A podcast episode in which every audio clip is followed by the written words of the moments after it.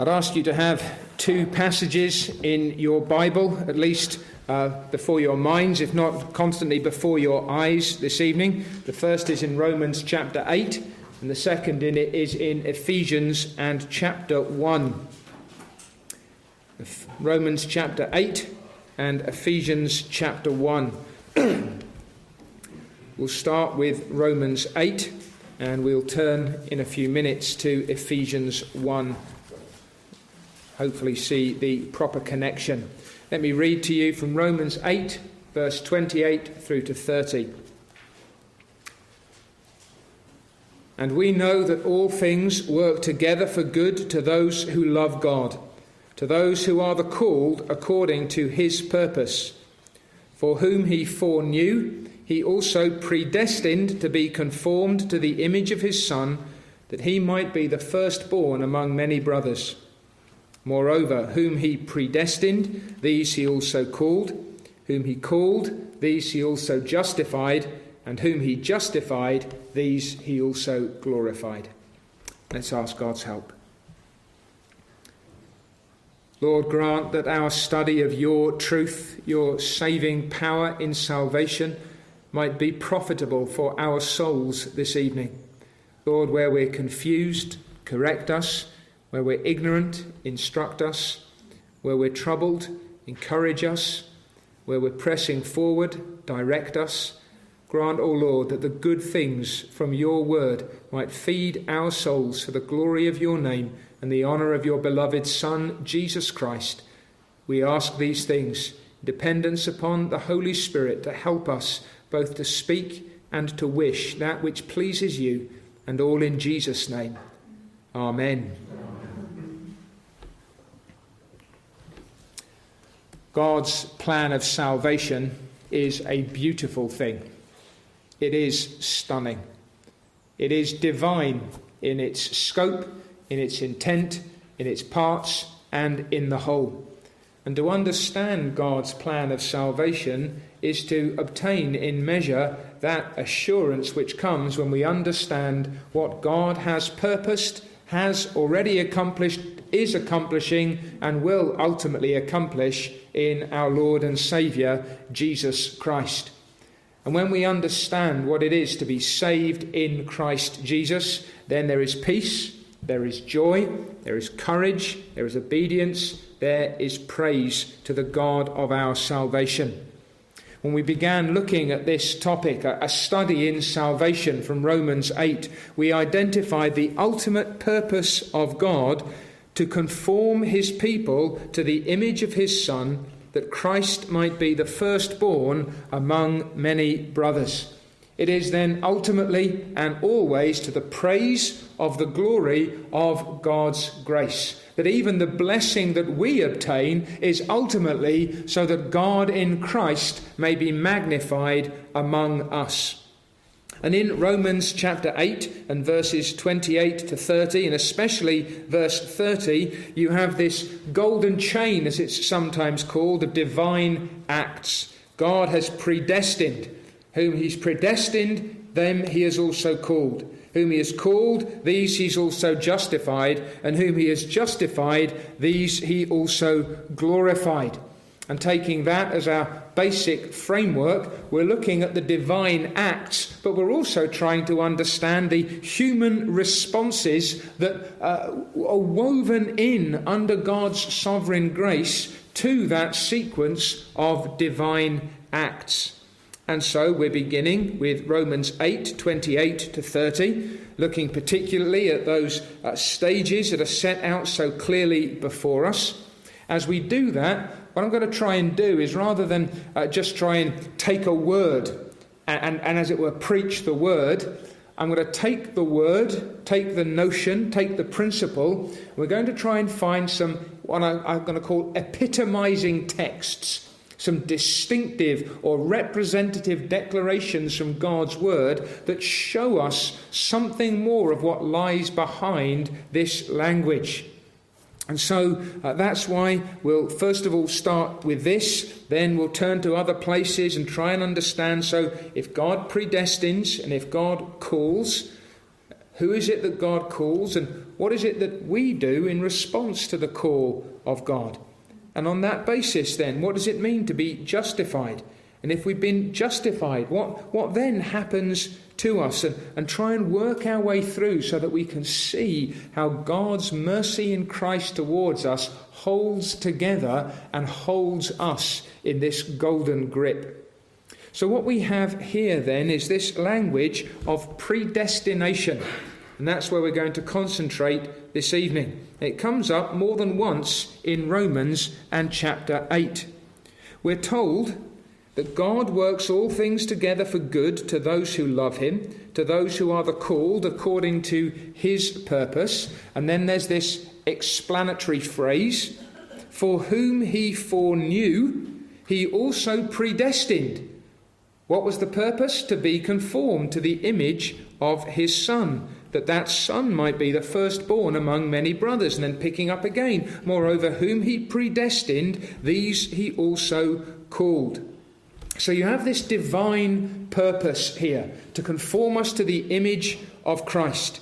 And that predestination, that foreordination, comes to those whom God foreknew. And then whom he predestined, these he also called, and so on. So you've got these two words here that seem to belong joined together. Who God foreknew, those God also predestined or foreordained. And that's not, you boys and girls might have heard the language of tautology, the same word that means, a different word that means more or less the same thing. Paul is not saying the same thing twice. He's not saying the ones that God knew about beforehand, he knew about beforehand, or the ones that God determined to bless, he determined to bless. There's a, a, a lovely sequence here. Whom God foreknew. What is this foreknowledge of God? Well, it's not just predictive knowledge. It's not God saying, well, I can see the people who are going to believe on me eventually. I can see down through the ages because I'm God and work out who's going to come to Christ and who ultimately will be with him in glory. And they're the people that I'm going to set my love upon. That totally undoes the, the, the, the divine sovereignty that soaks through all this language. Foreknowledge here is distinguishing grace and active love. You know that somewhere, some various points in the scripture, this language of knowing someone uh, can speak of the most profound intimacy and particular delight. And God himself is pleased to use that in a spiritual sense. I'll give you one example from Jeremiah chapter one and verse five. Some of you will uh, immediately think, ah, yes, I know this language. Before I formed you in the womb, I knew you. That's foreknowledge. Before I formed you in the womb, I knew you. At which point, you're already almost on your knees before the God who is, uh, he is eternal. And he can know those whom he has not yet formed. It's one of those statements that makes you realize something of what it means to be a creature. And something of what it is to have God as creator. Before you were born, I sanctified you. I ordained you a prophet to the nations. Here is distinguishing grace. Before you even began to be knit together in your mother's womb, Jeremiah, I had already set my love upon you. I had determined to do you good. I had designated you, my friend and my favourite. John Murray says that you could almost use the language of foreloved here. That's the, the sense of foreknew. So it's not just God looking down through the ages and making some accurate predictions. It's God's love from before. It's God setting his love upon certain people. And whom he foreknew, says Paul in Romans eight, them he also predestined. And here the language might be foreordained. So you've got effectively whom God loved before, he ordained before. And then you've got it again. It picks up the language in verse thirty. Moreover, whom God predestined or foreordained.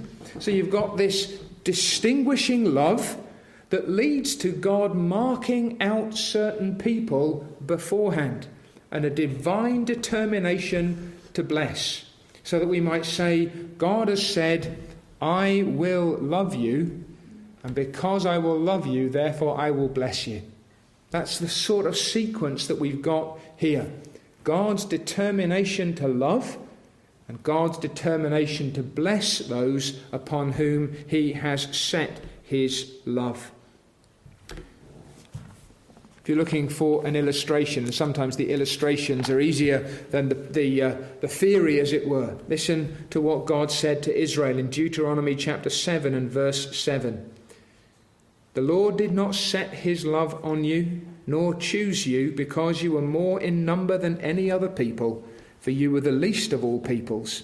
But because the Lord loves you, and because he would keep the oath which he swore to your fathers, the Lord has brought you out with a mighty hand, redeemed you from the house of bondage, from the hand of Pharaoh, king of Egypt. God looked upon his people, and there was nothing in them to commend them. They were in slavery. They were in bondage. They were not worthy of any favour from God. But God had loved them from before, and God had determined to bless them from before. And therefore it was not anything that was in them or lacking in them that undid or destroyed the purpose of God from beforehand. And that's where we want to turn to Ephesians and chapter one. And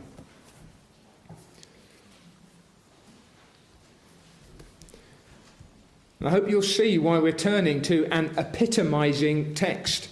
Because if I preach a word to you, if I preach an idea to you, it can get quite technical quite quickly. What I want to do is earth it. What I want you to do is to see this in action. And the Apostle Paul does that in Romans, but he's condensing those things into this statement. This is how he begins his letter to the Ephesians, verses three, four and five. Blessed be the God and Father of our Lord Jesus Christ, who has blessed us with every spiritual blessing in the heavenly places in Christ, just as he chose us in him before the foundation of the world, that we should be holy and without blame before him in love, having predestined us to adoption as sons by Jesus Christ to himself, according to the good pleasure of his will. Now, you've got the language of predestination there in verse five. That's actually to do with adoption. And it's showing us that all these blessings that God has purposed for you, brother and sister, that these things have been ordained beforehand. God's purpose was always to bless you. Why? Because he chose you in Christ from before the foundation of the world, that you should be holy and without blame before him in love. So if we are to understand this language of foreordination or predestination, what it means for God to have loved us before and ordained to bless us before, we're going to dive into this beautiful language in Ephesians one and verse four and ask, who is working? What's he doing? Whom does he bless and in whom? When is he doing this and why? We're going to try and, and get it concrete and real and bring it into our experience, so that when we think of predestinating love, we understand who is at work and what it means for us. Notice then, when we talk about predestination, that it is God who chose us in Christ. The great who of predestination is the living and true God, the sovereign Lord and Saviour. He chose us. And that language always drives us back and back to sovereign grace and to divine intent. This is sovereign mercy being worked out. This is sovereign might. This is divine reality in the experience of God's people. Salvation always has its root in the will of God. It is not of the will of man. It is not something that is imposed upon us by another creature. It is not something that comes up out of us naturally. And it's important to remember this. When somebody says, but you believed. Yes, I did. And I'm perfectly content preaching this this evening, having told you this morning that your faith can make you well, in the sense that we looked at. He said, but, but you said, I need to believe on Jesus Christ. Yes, you do. You say, well, well, how can I be? Where does that come from? Ah, now you're asking a good question. Because you have to go back and back and back and back. And there are these human responses. There are these human acts. But the origin of it, the genesis of it, the creation of it, the design of it, the instigation of it, the genesis of it all lies in the heart of God. There is always this divine He at the beginning of the chain of salvation. God has determined to bless. If anyone is conformed to the will of, to the uh, the image of Christ, if anybody follows the will of God, it is because God is at work. Notice how Paul begins this song. Blessed be the God and Father of our Lord Jesus Christ, who has blessed us with every spiritual blessing in the heavenly places in Christ, just as, as he has acted in these ways. So set God at the beginning. See God as the great fountainhead, the Father of all these mercies and blessings. This is who has acted. Now, what has he done? Brothers and sisters, he chose us. He chose us, whom he loved before, he ordained before, to be conformed to the image of his Son. What love this is. Love vast as an ocean, loving kindness as the flood. That these things should have been purposed for you and for me. God has set his love upon a particular people. And what the Lord could say through Moses in Deuteronomy six, uh, seven, verses six, seven, and eight, could be said in spades of us. When God set his love upon Israel, why did he love them? Because he'd undertaken to love them. Because he'd made promises to Abraham. Ah, so what was in Abraham? Abraham was a wandering Arab. Abraham is, is described as a, a wandering Aramean. He's picked up, as it were, out of the gutter. There never was anything in Abraham or Isaac or Jacob to commend them to God. And the favour that God showed to Israel when he brought them up out of Egypt, out of the house of bondage, that was a favour that God showed because he'd already determined to bless them. He had already set his love upon them. It was not their worthiness that won God's affection. It was God's affection that bestowed blessings upon them.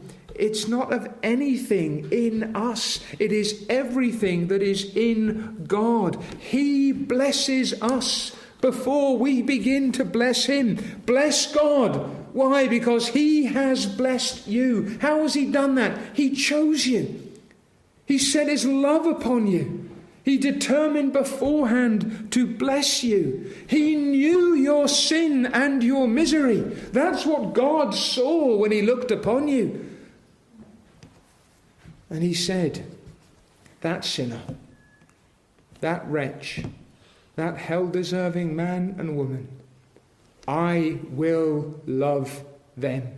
Not because they are lovely, but because I am a God of love. And having set my love upon them, I will bless them in ways that they cannot begin to calculate. I know them. I see all their needs, and I have appointed them for mercy. I will raise them. You understand now some of that psalmic language, that the prophecies that I will raise them from the ash heap and seat them with princes, with the princes of my people.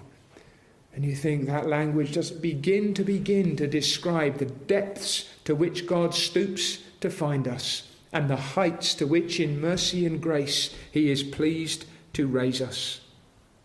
You see, when, when you're asking perhaps all of the, the why and the how questions about your salvation, when you're asking, about, but why would God love me? That sometimes bother you. You see the sin of your own soul. How could God love a sinner like me? What is there? You see what you're starting to do? You're starting to turn your gaze upon yourself. What is there in me that makes me worthy of God's affection? What is there in me that could possibly constitute me suitable or, or fitted for the love of God toward me? Nothing. In fact, entirely the opposite. In yourself and left to yourself, you deserve nothing but the wrath and the justice of God in his holiness. But the God who is holy and just is also a God who is merciful and good. And rather than deal with you as your sins deserve, he has been pleased to purpose for you a blessing that is beyond calculation and present comprehension. And so when you're asking, why should God save a wretch like me? Your answer is because he is God. And there is none like him. You see, so many of your doubts and your fears will rise up because you're wondering why you're worthy of being loved. And when you ask the question, why am I worthy of being loved? You'll never find an answer that will hold up your soul in the day of trouble. But if you look to God himself for the answer, why have I been loved? Oh, now there is security, there is confidence, there is assurance, because in the perfect, pure heart of the eternal God, there was a determination to bless. He chose us. Not even he sort of just chose, right, but he set his love upon a people. And then there's a whom. He chose us in him. And truly, my friends, God's electing love could not be otherwise. Christ has been appointed as the mediator of God's people. And we said already when we looked at Romans eight in that, that sort of something of an overview, said we must never separate the elements of these salvation from Christ Jesus, because it is to Christ that we are ultimately being conformed, and everything that God does in us and with us and for us and to us is in connection with his plan and purpose, his great covenant mercy in Christ Jesus. So you have here God choosing us in Christ. You see, Christ is appointed as the mediator of his people. And then we are appointed in connection with him. This is what we call covenant theology. God has determined that Christ shall be the great representative head of his people. There was a first Adam, and there is a second and last Adam. And all of us are either in Adam the first, or we are in Adam the last. And in Adam the last, in the great Lord Jesus Christ, we are safe and secure because we belong to him. And we belonged to him always. All this blessing, all this determination to love and to favour always is in connection with Jesus Christ, because it couldn't be in us. Think of your sinfulness. Think of your transgression. Think of your iniquity. How could God in holiness, apart from a mediator, look upon you and say, yes, I will do them good? No, it is through Christ that he determines to bless. It is through Christ that he is ready to show favour. We are undeserving. We are ill-deserving. But God does not deal with us on our own account. He deals with us in Christ Jesus, in order that we may be blessed. As a demonstration of that great love with which he loved us, God has said that he will deal with us in connection with his beloved Son, Jesus Christ. And everything that you know about the Son then, you need to try and, as it were, backfill into this statement. This Christ, this Jesus, this only begotten of the Father, full of grace and truth. He who is in the bosom of the Father, the only and ultimately beloved.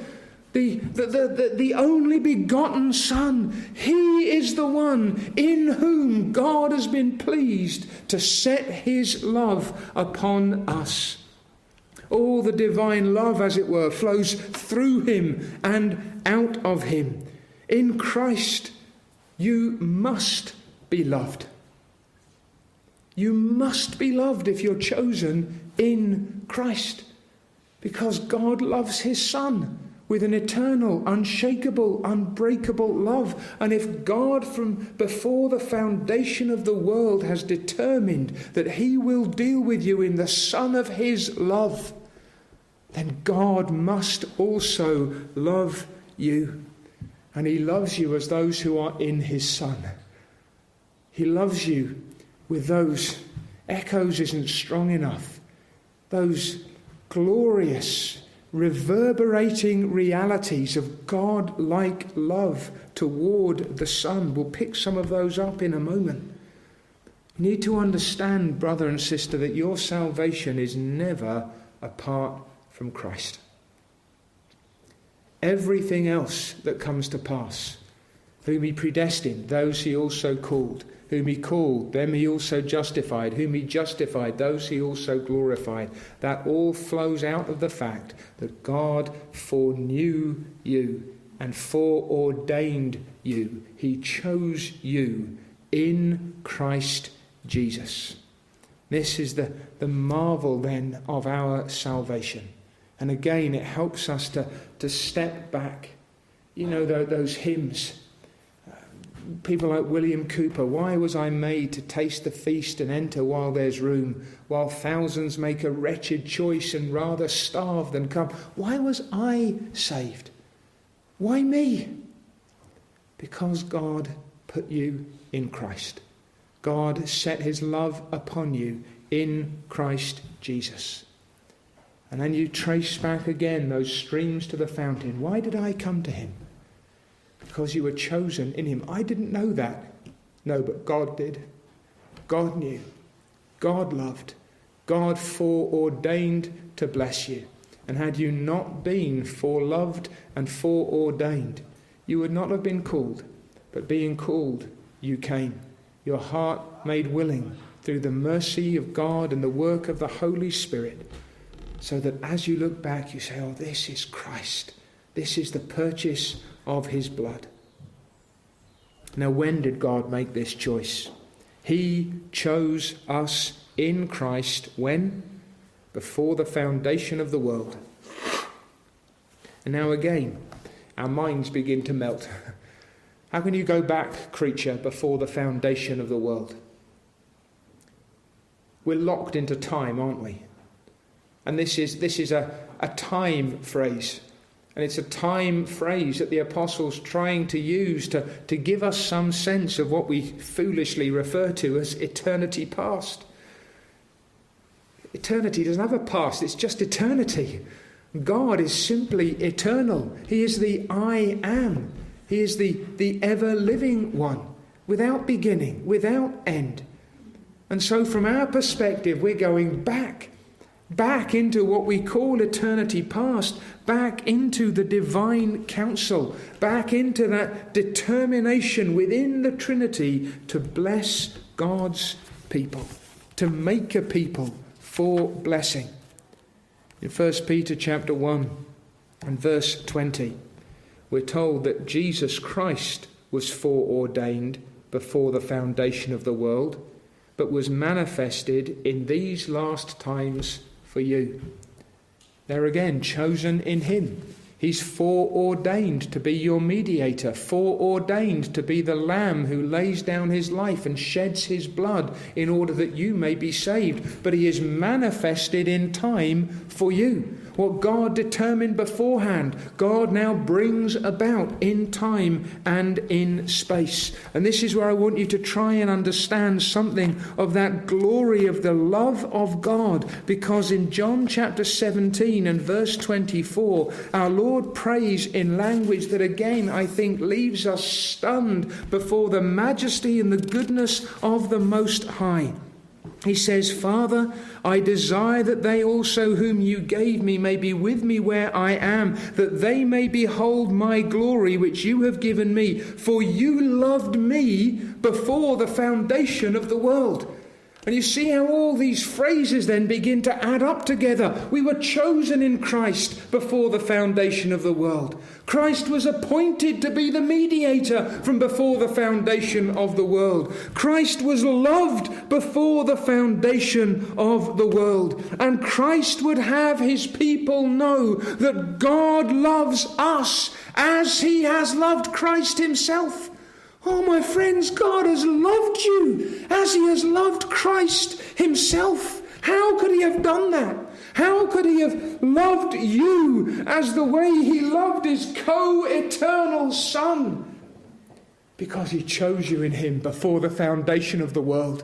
And when he was loving him, he was for loving you and determining that he would bless you in his Son, Jesus Christ, so that he can say through the prophet Jeremiah, "I have loved you with an everlasting love. I have loved you with an everlasting love." Oh God, what splendors are there in this mercy of yours towards us.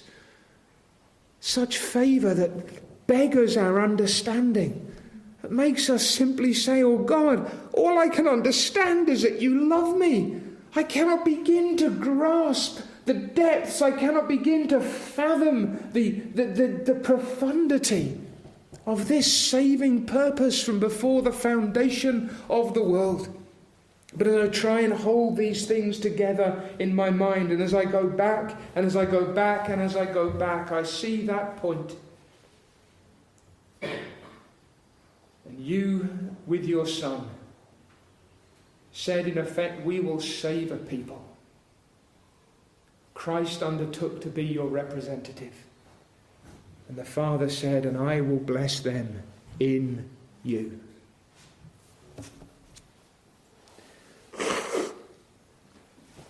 The Father's love for you is co-eternal with his co-eternal love for his co-eternal Son. Those words sounded like they might mean something. I think they do, but it's just staggering, is it not? That God has loved us, having chosen us in Christ from before the foundation of the world. Now, does that mean that we were saved in eternity? No. It means we were appointed for salvation from eternity. And this Jesus has been manifested in these last times for us, and whom God has predestined, when he is good and ready, them he has also called. So that our experience as creatures of time and space is that we began to know at a certain point that love with which God had loved his people from before the foundation of the world. Did God love us beforehand? Yes. But now he begins to show it in this distinctive way by drawing us to his Son, Jesus Christ. And if it's been appointed from all eternity, then it must, must, must come to pass. There's never anything accidental about salvation. There's never anything random about it. It is fixed, it is sure, it is certain. Why? Because God has appointed it beforehand. Whom he foreknew, he also predestined to be conformed to the image of his Son, that he might be the firstborn among many brothers. God chose us in Christ from before the foundation of the world. My friends, that leaves me and you lost in wonder, love, and praise. Why has God done this? Ephesians uses language that gives us the same sort of idea as we found in Romans, that we should be holy and without blame before him in love. God's purpose, again, with regard to us, is that we should be holy.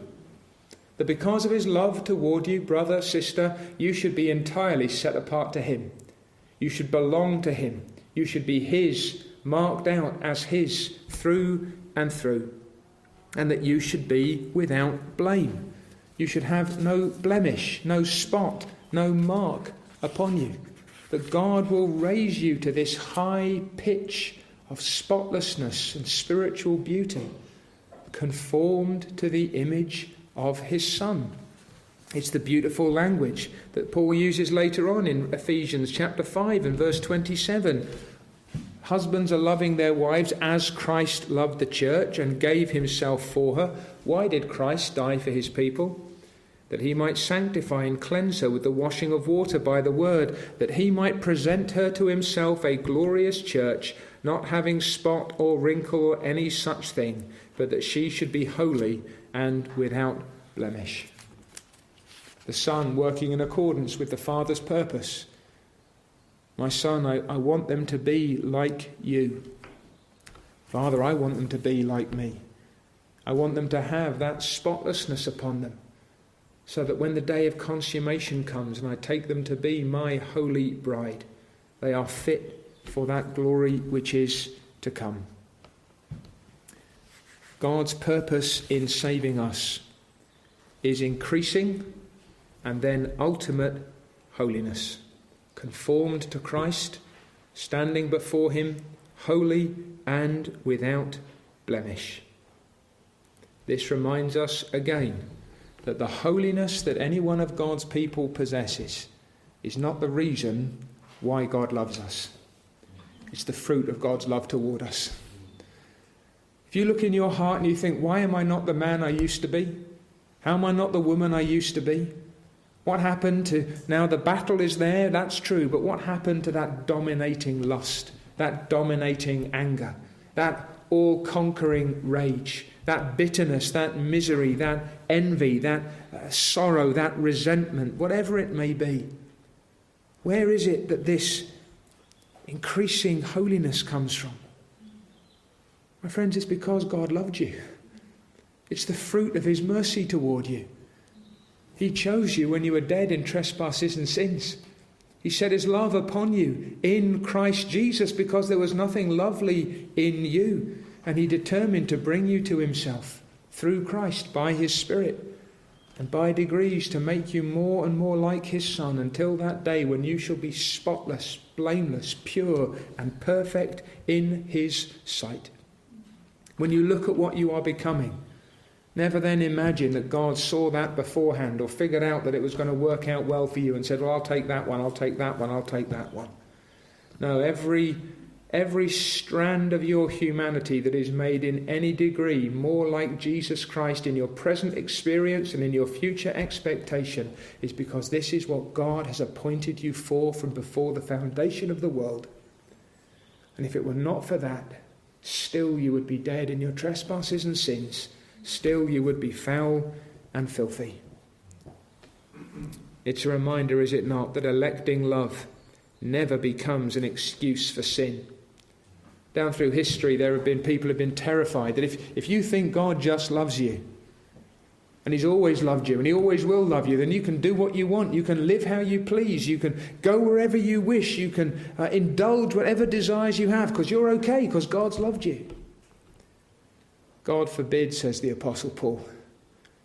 If you understand that you are chosen for holiness, if you know that God has saved you in order that you may be conformed to the image of his Son, then far from indulging godlessness, you will pursue holiness in the fear of the Lord. Why? Because you'll be saying, oh, now this is love. That I should have been plucked out of the pit. That I should be set apart to God. That he should have taken a wretch like me. You understand now why Newton sang the way he did? Amazing grace, how sweet the sound that saved a wretch like me. I once was lost, but now am found, was blind, but now I see. That's the man who said, as toward the end of his life, his memory was getting shot. Couldn't remember everything so clearly. He said, but this I do recall, that I am a great sinner, but Jesus is a great Saviour. That was Newton's confidence, and that is the confidence of every child of God. When my brain is going, when my body is failing, When my graces are quivering, it is because I was chosen in him before the foundation of the world. He is determined to love me and to bless me. If you want to add a couple more, just very quickly, there's also a when and a how. We're going to be before him, the divine presence. Ultimately, it's pointing to heaven itself, the new heavens and the new earth in which righteousness dwells. And there's a how, in love. Why do we love God? Because he first loved us. We have begun to love him now, because we know that he has loved us in Christ, chosen us in him before the foundation of the world. But when we see him as he is, and when we are made like him, and when we begin with perfected minds, when we begin with perfect understandings, to see something of the depths of the wisdom and the knowledge of God, the love which passes all understanding, then we will begin to love him as we ought. So where do we begin? We begin with God. We trace everything in our salvation back to the fountain. He, of his electing love, salvation does bestow. Brothers and sisters, when we begin to understand that, it is most humbling. Who now will boast that they somehow are worthy? Who now will say, see me? Do you understand why God saved me? No, when we look at ourselves and when we look at what God has done, we say, see me? Why would God save me? How could God save me? There is nothing in me to commend myself to him. But oh, he chose me in Christ before the foundation of the world. What have you to boast in, Christian? What cockiness? What arrogance?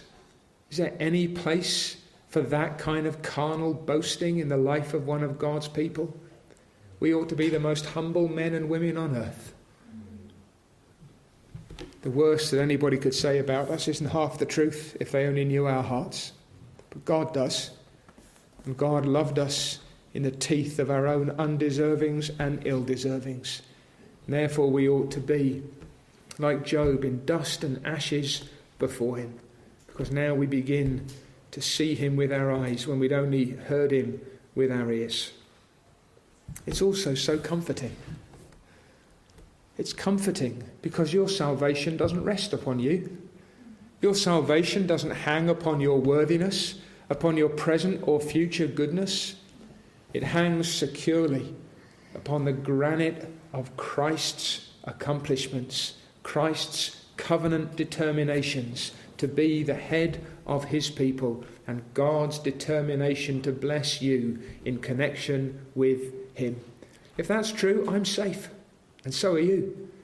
If God has chosen us in Christ, then far from making me careless, it makes me joyful, it makes me peaceful, it gives me confidence, because I know that once in him, I am in him forever, and thus the eternal covenant stands. And it's profoundly encouraging. It means, my friends, that you and I can go into all the world and preach the gospel to every creature. Why? Because it's not their worthiness or unworthiness, not their sinfulness or apparent righteousness, not how close they seem to be to God or how far they seem to be from God, that determines to whom we go or what we say or how we preach. You and I can go to every creature in the world and say, Christ has died, and there is good news for you. And we do so in the expectation, with the confidence, with the belief, the trust, that God has chosen a people for himself in Christ from before the foundation of the world. And I not, do not need to be afraid that this one or that one will turn away or whatever it may be. I go to preach and I know that God will save his people from their sins. That's why you and I go to everyone. and we speak the same gospel, and we offer the same Christ, and we hold out the same hope, because God saves and no man can stay his hand.